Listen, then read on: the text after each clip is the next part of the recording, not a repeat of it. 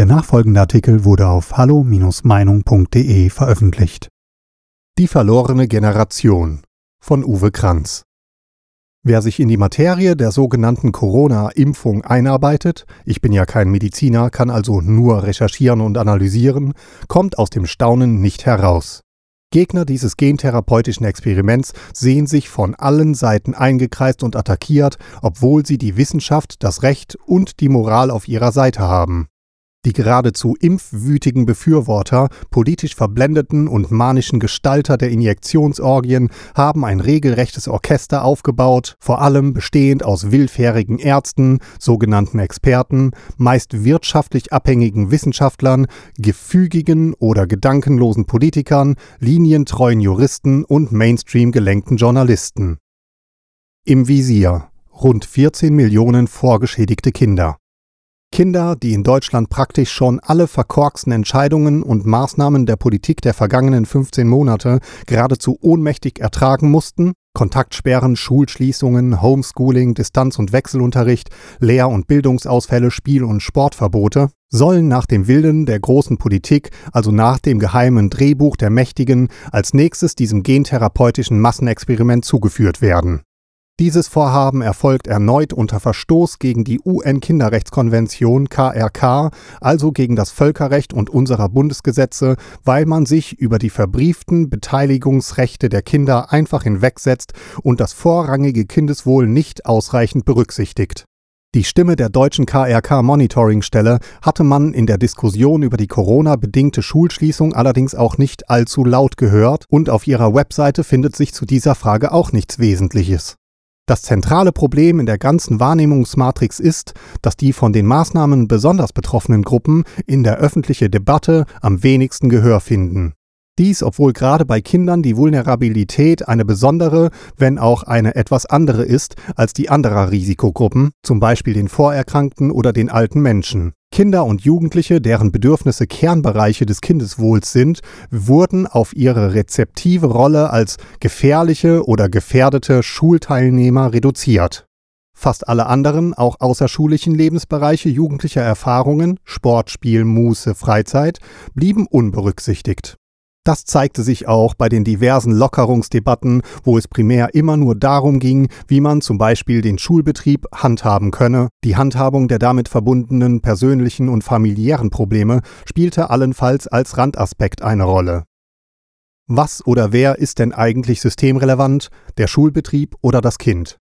Der BRD-Staat nahm den Verlust eines, insgesamt gerechnet, halben Schuljahres einfach so hin. Nein, dieser BRD-Staat verursachte erst diesen Verlust und das ohne ausreichende Abwägung von Risiko und Nutzen. Deshalb musste er sich dann auch gefallen lassen, vom Kinderhilfswerk UNICEF wegen der Verursachung der größten Bildungskrise angeklagt zu werden. Die Vereinten Nationen UN warnten inzwischen von einer weltweit verlorenen, weggeworfenen Corona-Generation der heute unter 18-Jährigen. Jüngste Studien in Deutschland zeigten jedenfalls, dass das Kasperle-Theater der Öffnungs-, Schließungs- und Hilfsmodelle in Sachen Schule nicht spurlos an den Schülern vorübergingen. Auf bis zu 30 Prozent wird der Anteil geschätzt, der seinen Leistungsstand lediglich halten, jedenfalls signifikant nicht ausbauen konnte. Insgesamt rund 210.000 Schulabbrecher werden es in den beiden Corona-Jahren 2020 und 2021 geben, kalkulierte die Bundesarbeitsgemeinschaft der Landesjugendämter und warnte vor enormen Entwicklungsdefiziten, wie sogar das Mainstream-Medium Tagesschau schon im April 2021 berichtete. Verstörend der Zusatz, dass die Bildungsprobleme, die sich während der Corona-Krise ausgewachsen haben, längst zu einem Mittelschichtproblem geworden seien. Große Lerndefizite sieht auch eine Meta-Analyse mit 600.000 Lernenden aus drei Nationen, die Schulpädagoge Klaus Zierer von der Uni Augsburg durchführte. Danach entspräche der Rückgang der Lernleistungen in etwa dem Verlust eines halben Schuljahres und sei damit größer als die Dauer des Lockdowns selbst, weil sich die Lernrückstände wegen fehlender pädagogischer Unterstützungsmaßnahmen noch weiter verstärken. Schulleiter und Lehrer remonstrieren, klagen und organisieren sich allerorten, remonstrieren oft gemeinsam mit Eltern, um gegen die staatlichen Anti-Corona-Maßnahmen vorzugehen, häufig unter Gefährdung ihrer Arbeitsstelle. Und nun steht auch noch die sogenannte Impfung an. Und hat man aus den Fehlern des Jahres 2020 gelernt, berücksichtigt man nun die Kinderrechtskonvention, konzentriert man sich auf das Kindeswohl? Peaks für Kids, die im Internet veröffentlichte Grafik zur Anzahl von Todesfällen in Verbindung mit Covid-19 vor und nach der Impfung demonstrierte für fast alle Staaten der Welt sauber alphabetisch geordnet von Albanien bis Wales einen signifikanten Anstieg der Todesfälle nach erfolgter GMO-Injektion, gentechnisch modifizierter Organismus. Dies gilt es mal als erstes zu berücksichtigen, wenn man überhaupt über diese in Anführungsstrichen Impfung für Kinder nachdenkt. Ich empfehle allen Verantwortlichen, sich diese Grafik anzuschauen. Es kostet wenige Minuten und rettet dann hoffentlich Hunderten, wenn nicht gar Tausenden Kindern das Leben. Vor allem müssten die Verantwortlichen berücksichtigen, dass nach allen wissenschaftlichen Erkenntnissen Kinder bei einer Infektion mit dem neuen Corona SARS-CoV-2, wenn überhaupt, in der Regel nur leicht erkranken. Nur in seltenen Fällen sind auch schwere Krankheitsverläufe, meist wie aus heiterem Himmel, möglich. 2020 starben nur vier Kinder an Covid-19, alle älter als zehn Jahre, von diesen hatten zwei Kinder bekannte Vorerkrankungen. Schon bei einer überschlägigen Risiko-Nutzen-Abwägung für die 14 Millionen Kinder fällt es schwer, noch Gründe für die Notwendigkeit und Verhältnismäßigkeit der GMO-Injektionen zu sehen. Wissenschaftlich ausgedrückt bedeutet das, dass man zur absoluten Risikoreduktion zwischen 120 bis 150 Kinder impfen müsste, um eine einzige Infektion zu verhindern. Das heißt, die absolute Risikoreduktionsrate liegt bei nur 0,8 Prozent. Dagegen stehen 2% bei der Europäischen Arzneimittelagentur EMA European Medicines Agency gemeldeten Fälle mit schweren Nebenwirkungen, wobei die generell ohnehin recht geringe Meldelust bedacht werden muss.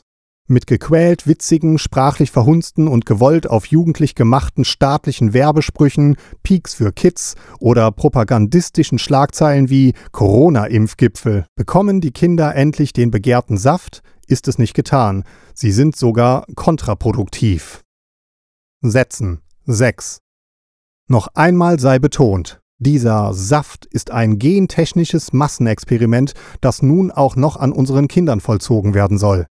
Die Corona-bezogenen Seiten des angeblich unabhängigen Deutschen Instituts für Qualität und Wirtschaftlichkeit im Gesundheitswesen IQWIG sind mehr als mager und stellen beileibe keine aktuelle und schon gar keine vertiefende Analyse und qualitativ wertvolle Untersuchung des Nutzen-Schaden-Verhältnisses der medizinischen Maßnahmen für Kinder dar, das heißt für die GMO-Injektionen. Für den Antrag von BioNTech Pfizer an die EMA zur bedingten Freigabe wurden gerade einmal 1131 Kinder mit dem Wirkstoff getestet. Das ist angesichts der aktuellen steigenden und evidenzbasierten Zahlen zu schweren und letalen Nebenwirkungen geradezu verantwortungslos. Die Vernachlässigung und Gefährdung von Kindern und Jugendlichen in der Corona-Krise ist insgesamt mehr als beschämend, sie ist erschreckend. Und auf dieser Basis will die EMA morgen eine Entscheidung treffen? Dieses Thema verlangt eine deutlich bessere Datenlage, einer längeren Erforschungs- und Erprobungszeit und vor allem eine intensivere Diskussion, deren Basis die Kinderrechtskonvention und dessen Zentrum das Kindeswohl sein muss. Nur in diesem Kontext sollte über Schutzbedarf, Schutzimpfung, Impfangebot bzw. kurzfristigen Risiken und Nebenwirkungen sowie über moderate, schwere oder gar tödliche Folgewirkungen gesprochen werden. Mittel- und gar langfristige Folgen können in der kurzen Zeitspanne überhaupt nicht erforscht sein, insbesondere nicht die Fragen der Auswirkungen auf die künftige Fertilität der Menschen. Verantwortung der Eltern ob die GMO-Injektionen den familiären Urlaub erleichtern, neue Reise- und Bewegungsfreiheiten versprechen oder den Schulbetrieb leichter funktionieren lassen sollen, das alles ist absolut sekundär. Es zählt alleine das Kindeswohl, die Zukunft der Kinder und nur darüber hätte heute der sogenannte Impfgipfel entscheiden müssen. Das vom Bundesgesundheitsminister Jens Spahn vorbereitete und heute von der verfassungsgemäß nicht existierenden MPK beschlossene Impfangebot für 12- bis 18-Jährige ist im Grunde verbaler Etikettenschwindel. Das ist eine Impfpflicht durch die Hintertür. Die Behauptung, dass sich 60 Prozent der Eltern für die Impfung ihrer Kinder entscheiden würden, ist politische Propaganda und sollte hinterfragt werden. Hallo Korrektiv, hier wartet Arbeit auf euch. Dieser Prozentsatz gilt eher für die Impfungen gegen Masern, Mumps, Röteln oder gegen die Meningokokken. Schon in meiner letzten Kolumne wies ich auf eine genau gegenteilige Umfrage hin, wonach der Anteil aller Eltern, die die C-Impfung ablehnten, von 40 auf 58 Prozent gestiegen ist. Eltern werden ohnehin eher Rat beim Kinderarzt suchen als bei Demoskopen und staatlichen Propagandisten. Insoweit besteht eine hohe Mitverantwortung der Ärzte. Die tatsächliche und letztliche Verantwortung verbleibt bei den Eltern, egal wie die MPK oder die EMA entschieden haben. Sie und nur Sie haben die Verantwortung für das Wohl Ihrer Kinder zu sorgen. Dafür müssen Sie aber voll informiert und über die Risiken und Nebenwirkungen aufgeklärt werden. Staatspopulistische Sprüche aus der millionenschweren Werbekampagne sind kein Ersatz.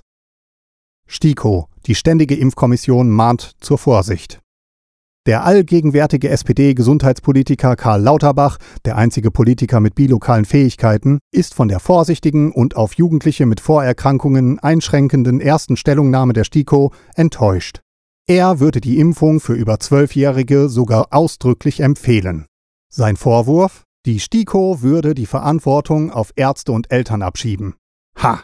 Zunächst einmal und zur Klarstellung. Auch der Bundesverband der Kinder- und Jugendärzte erklärte, eine Impfpflicht für Kinder sei nicht nötig, denn Kinder seien keine Infektionstreiber, ihr Risiko, schwer an Covid-19 zu erkranken, sei für sie gering und der Schulbesuch sollte nicht an der Bedingung einer Corona-Impfung gebunden werden. Auch das Zentralinstitut für die kassenärztliche Versorgung bewertete den Vorschlag von Gesundheitsminister Jens Spahn, CDU, BioNTech-Impfdosen für Schüler zu reservieren, vor wenigen Tagen noch kritisch und nannte ihn derzeit nicht nachvollziehbar. Auch das Netzwerk Evidenzbasierte Medizin verlangt vor Entscheidungen der Behörden und Politik einen sorgfältigen öffentlichen Diskurs.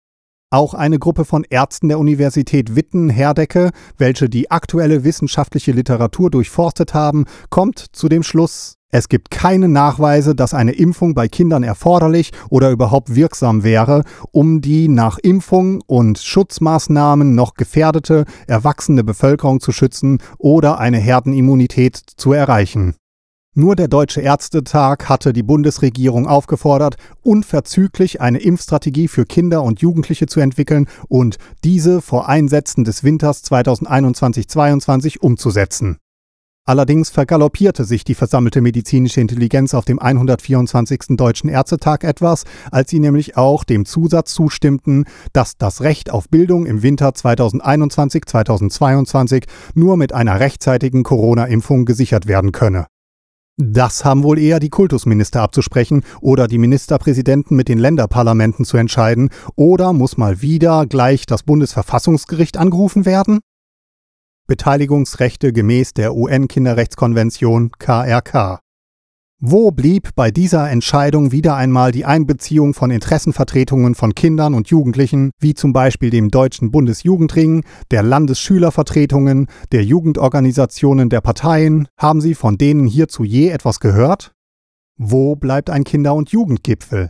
Warum hat man nicht im vergangenen Jahr eine Milliarde für die Ausstattung aller Klassenräume mit Luftfiltern, also für die Ermöglichung eines Präsenzunterrichts ausgestattet, eine lächerliche Milliarde für die Zukunft unserer Jugend?